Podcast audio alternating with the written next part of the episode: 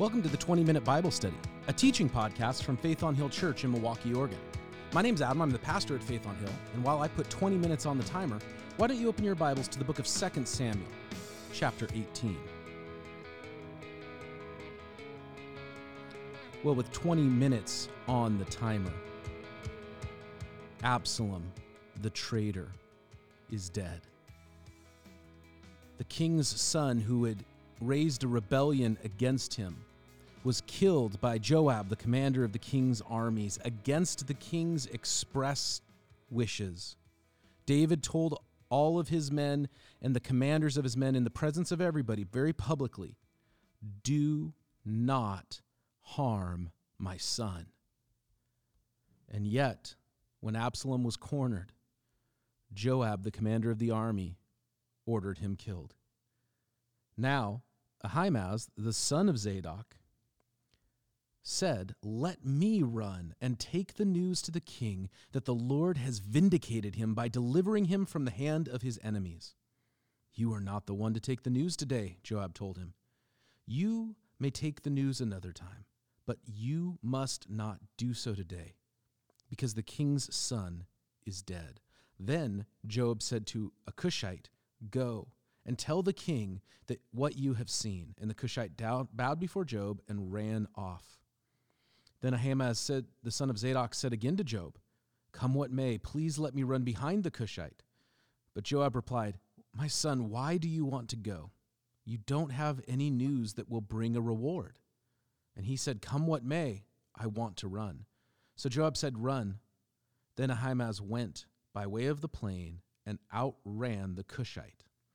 So what's going on here is you might remember that uh, was uh, sort of a messenger, that he was running uh, between the king's people in Jerusalem uh, and reporting to him on what was going on and giving him intelligence about the intentions of uh, Absalom and the, and the people who were with him in this coup.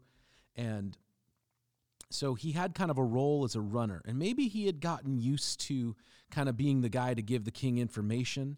Uh, maybe he was just legitimately excited. He's a young guy, and and he sees it as the Lord has vindicated the king.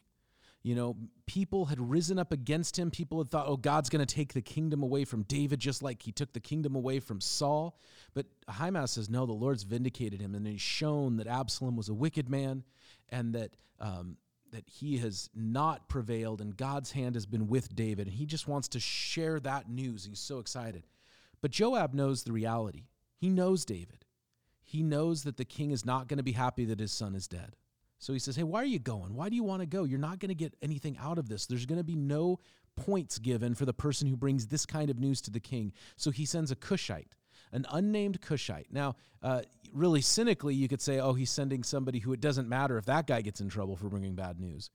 Um, and that could be what's going on. It just also could be that, um, you know, this guy is probably somebody who he's he's not a, he's not Jewish. He's a foreigner, but he's come to live among the Jewish people, and so it could be that this guy is somebody who um, he's not going to have his long term prospects hurt. Just the way it works out. Uh, Joab says, "Hey, we'll send this guy." Uh, um, and the king's not going to feel like there was any kind of palace intrigue going on because this guy's not going to get a, a position um, based off of the, the death of Absalom. Not right, not good, just how it was. But Ahimaaz was young, he's exuberant, and he's so excited. Plus, he's from the area. And so he outruns the Cushite with his, with his exuberance, and maybe, you know, he knows a shortcut. So then it says that David was sitting, verse 24, between the inner and the outer gates of the city, and the watchman went up on the roof of the gateway to by the wall. And as he looked out, he saw a man running alone, and the watchman called out to the king and reported it. And the king said, If he's alone, he must have good news. And the runner came closer and closer. So David's thinking is, look, if there was a defeat, we wouldn't just have one person coming. We would have all of the, you know, people trying to escape the battle coming so that we, you know, to get their families to get out but it's just one person coming. We must have had good news. We won the battle. Something good happened. And then the watchman saw another runner and he called down to the gatekeeper, Look, another man running alone. And the king said, Well, he must also be bringing good news. Hey, the first person came with good news, but then more good news happened. There's an update. So they sent a second runner. Okay, that's good. The watchman said, It seems to me that the first one runs like Ahimaaz, the son of Zadok. He's a good man, the king said. He comes with good news. Then Ahimaaz called out to the king, All is well. And he bowed down before the king with his face to the ground and said, Praise be to the Lord your God. He has delivered up those who lifted their hands against my lord the king. The king asked, Is my son Absalom, the young man Absalom, is he safe? Ahimaaz answered, I saw great confusion just as Joab was about to send the king's servant and me, your servant, but I don't know what it was. And the king said, Well, stand aside and wait here. So he stepped aside and stood there. Let's put it another way Ahimaaz lies. He gets there, and it finally clicks for him what Joab was trying to say. It finally clicks for him what Joab was trying to say. The king doesn't care that we won the battle. The king doesn't care that his kingdom and his throne is saved. He cares about the well being of his son. And it clicks for him. And so he lies because he doesn't want to be the one to tell the king that his son is dead.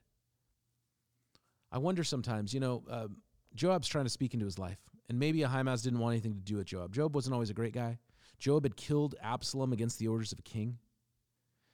And yet, I wonder sometimes who God is trying to use to speak into our lives that we just don't want to listen to. So he lies. He goes, stands over there. Then the Cushite arrives. My lord the king, hear the good news. The Lord has vindicated you today by delivering you from the hand of all who rose up against you. And the king asked the Cushite, Is the young man Absalom safe? The Cushite replied, May the enemies of my lord the king and all who rise up to harm you be like that young man. And the Cushite saying, No, he's, he's gone, and I hope all of your enemies have the same fate. And the king was shaken, and he went up to the room over the gatehouse and wept. And he went and he said, Oh, my son Absalom, my son, my son Absalom, if only I had died instead of you. Oh, Absalom, my son, my son. Now, I think there should be an understanding that m- much of the dialogue in the scripture is a sort of a recap, right? Um, some of it might have been recorded. Some of it certainly might have been recorded by scribes and uh, officials, um, people who were writing down the teachings of Jesus. Um, you know, we we know that the you know the the letters, the epistles, those kind of things are more direct, but but some of the dialogue is is recapped. My feeling here is that this is a direct quote that David said these words verbatim that it was so known in Israel how he responded that somebody wrote it down directly. That's just an opinion, um, but but it's what I think. Verse 1, chapter 19 Joab was told the king is weeping and mourning for Absalom. And for the whole army, the victory that day was turned into mourning because on that day the troops heard it said, The king is grieving for his son. And the men stole into the city that day as men who steal in are ashamed when they flee from battle.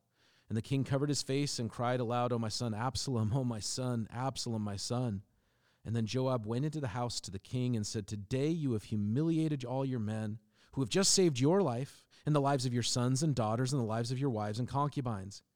You love those who hate you and hate those who love you. And you have made it clear today that the commander and their men mean nothing to you. I see that you would be pleased if Absalom alive today, alive today and all of us were dead. Now go out and encourage your men. I swear by the Lord that if you don't go out, not a man will be left with you by nightfall. This will be worse for you than if all the calamities that have come on you from your youth until now. So the king got up and took his seat by the gateway, and when the men were told the king is sitting by the gateway, they all came before him. Meanwhile, the Israelites fled to their homes. Joab is not a guy, a character in the Bible that I look up to. Joab isn't a guy who I go, oh, I've got a lot of respect for that guy.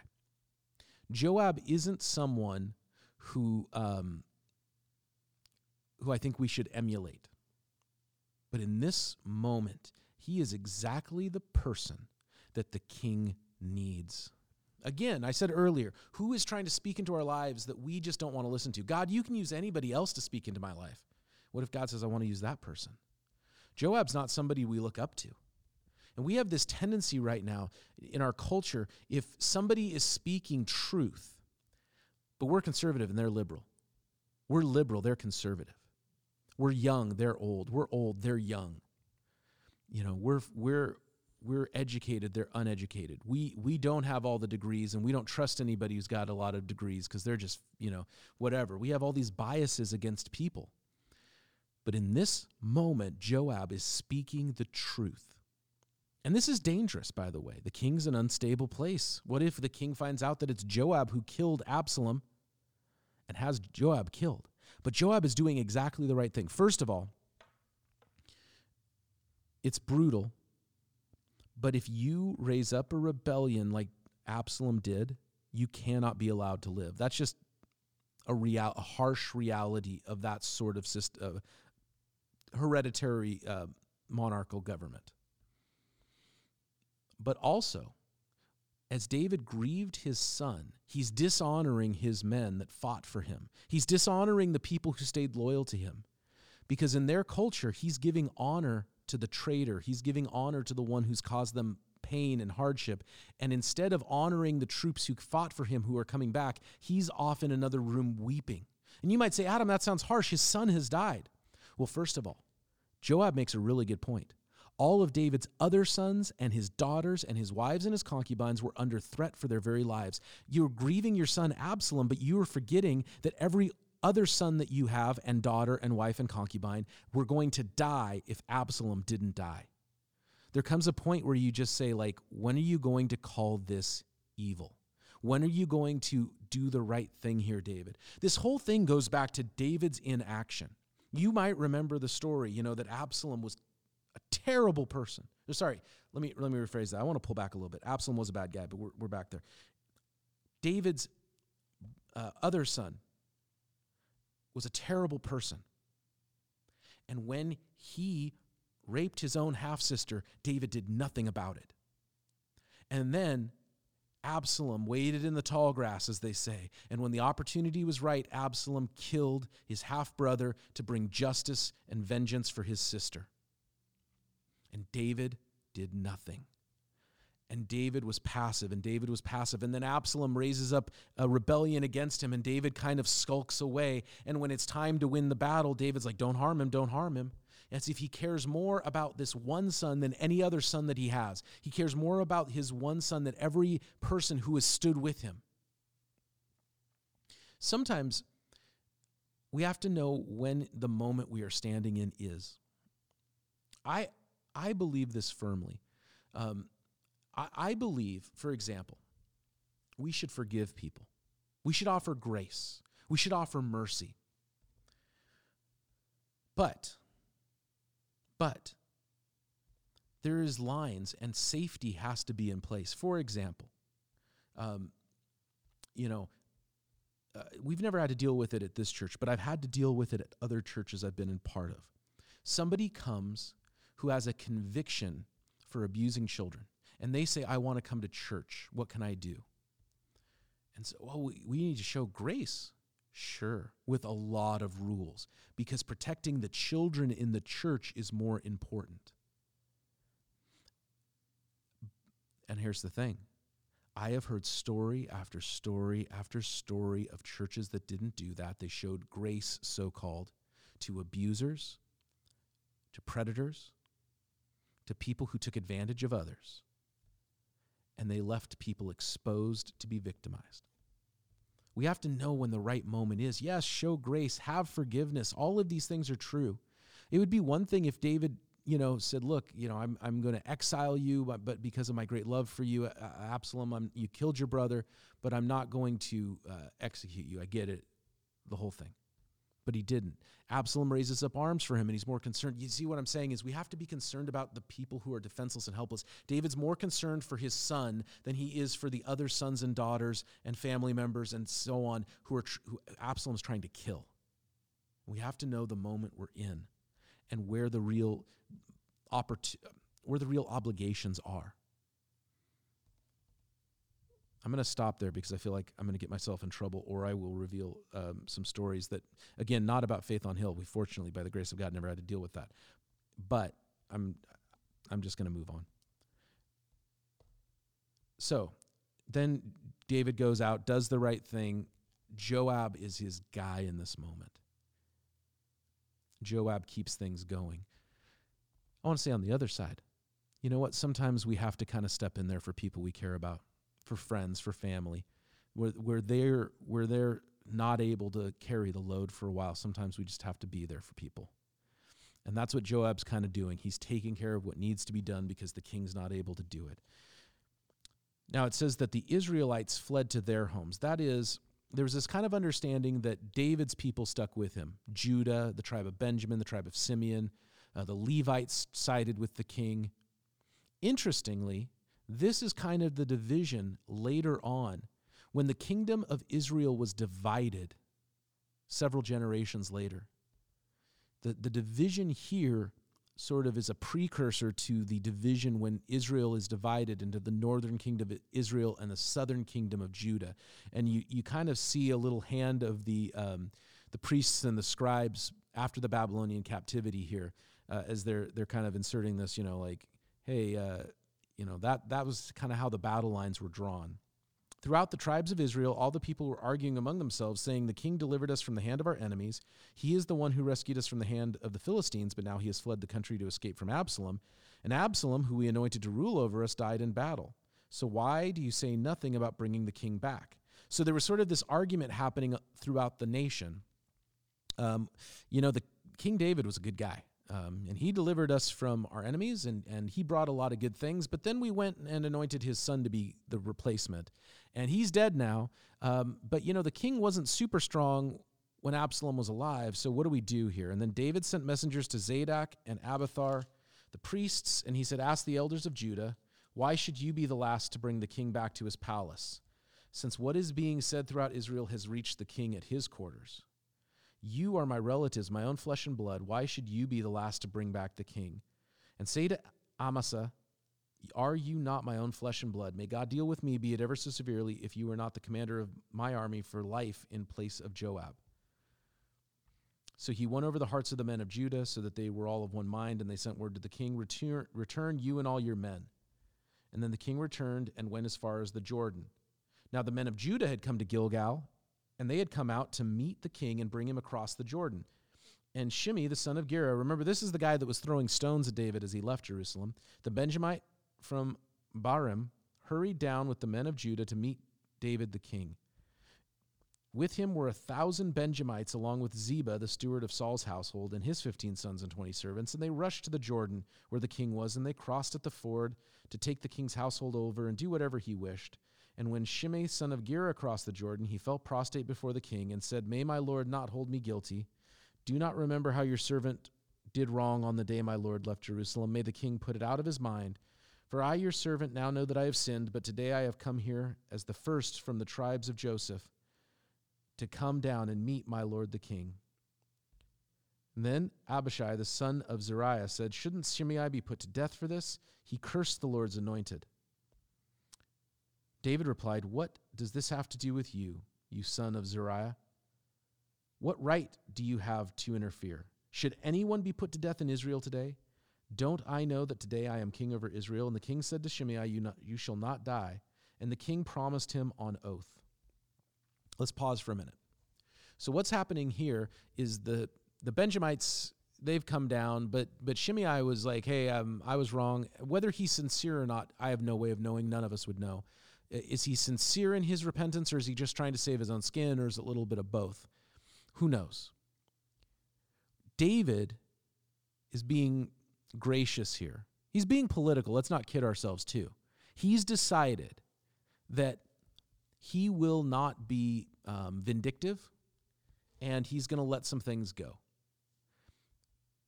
This young guy comes and says, I'm going to kill him. And David's like, This isn't your business.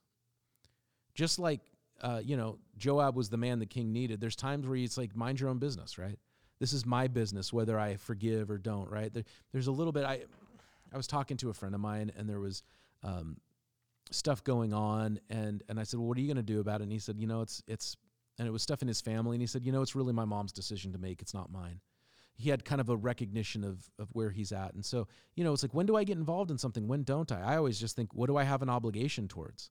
Uh, do I have an obligation towards my wife and my kids? Well, I'll get involved. Do I have an obligation towards the church? Then I'll get involved. Um, but you know, if it's outside of my obligations, and and it was outside of uh, of Abishai's obligations, this is David's call. Um, Now, you, you do see people coming. Um, now, this whole thing about touching the Lord's anointed, we've talked about before. Uh, there have been pastors and church leaders who have used this as some sort of thing, like you can't ever speak out about something wrong going into the church. You can't ever say anything uh, critical or disagreeing with a pastor or a church leader. Um, I, I think that's how cults start cults of personality, if nothing else. Bad things happen there. Um, that's a very nuanced conversation. I think there is something about the Lord's anointed, and at the same time, I think that there's been a lot of bad teaching. So uh, that's something we'll probably come back to at some other point. But if you have a question about it, you can ask me. And then Mephibosheth, Saul's grandson, also went down to meet the king. He had not taken care of his feet or trimmed his mustache or washed his clothes from the day the king left until he returned safely. Now remember, we were told he had betrayed the king. And when he came from Jerusalem to meet the king, the king asked, Why didn't you go with me, Mephibosheth? And he said, My lord the king, since your servant is lame, I said, I will have my donkey saddled and I will ride on it to go with the king. But Ziba, my servant, betrayed me. And he has slandered your servant before my lord the king. And my lord the king is like an angel of God. So do whatever you wish. All my grandfather's descendants deserve nothing but death from my lord the king. But you gave your servant a place among those who eat at your table. So what right have I have to do to make any more appeals to the king? And then the king said to him, What say why say more? I order you and Ziba to divide the land. And so Mephibosheth said to the king, Let him take everything now that my lord the king has returned home safely. We'll pause there because our time is up. I'll just close by saying this. Is Mephibosheth, was had he really abandoned the king? My, my guess is that he hadn't. That's my personal guess. Um, and yet it seems like there's some injustice happening. I think what David's saying here is, I, I don't know the answer to this. So he's trying to be as fair as he can. Um, sometimes there's no good solutions. And I think that's one of the challenges that we come to in our world. We're trying to figure things out. And then we're saying, well, how can we fix this? What can we do? And the truth is that sometimes there is just no good solution. All that we can do is pray that God would give us grace to go forward. I want to thank you for joining us for another episode of the 20 Minute Bible Study. New episodes are released on Spotify and Apple Podcasts. You just have to search Faith on Hill. You can also find these on our website, faithonhill.com. Video versions are available on our Facebook page. My name's Adam, and we'll see you again for another episode of the 20 Minute Bible Study.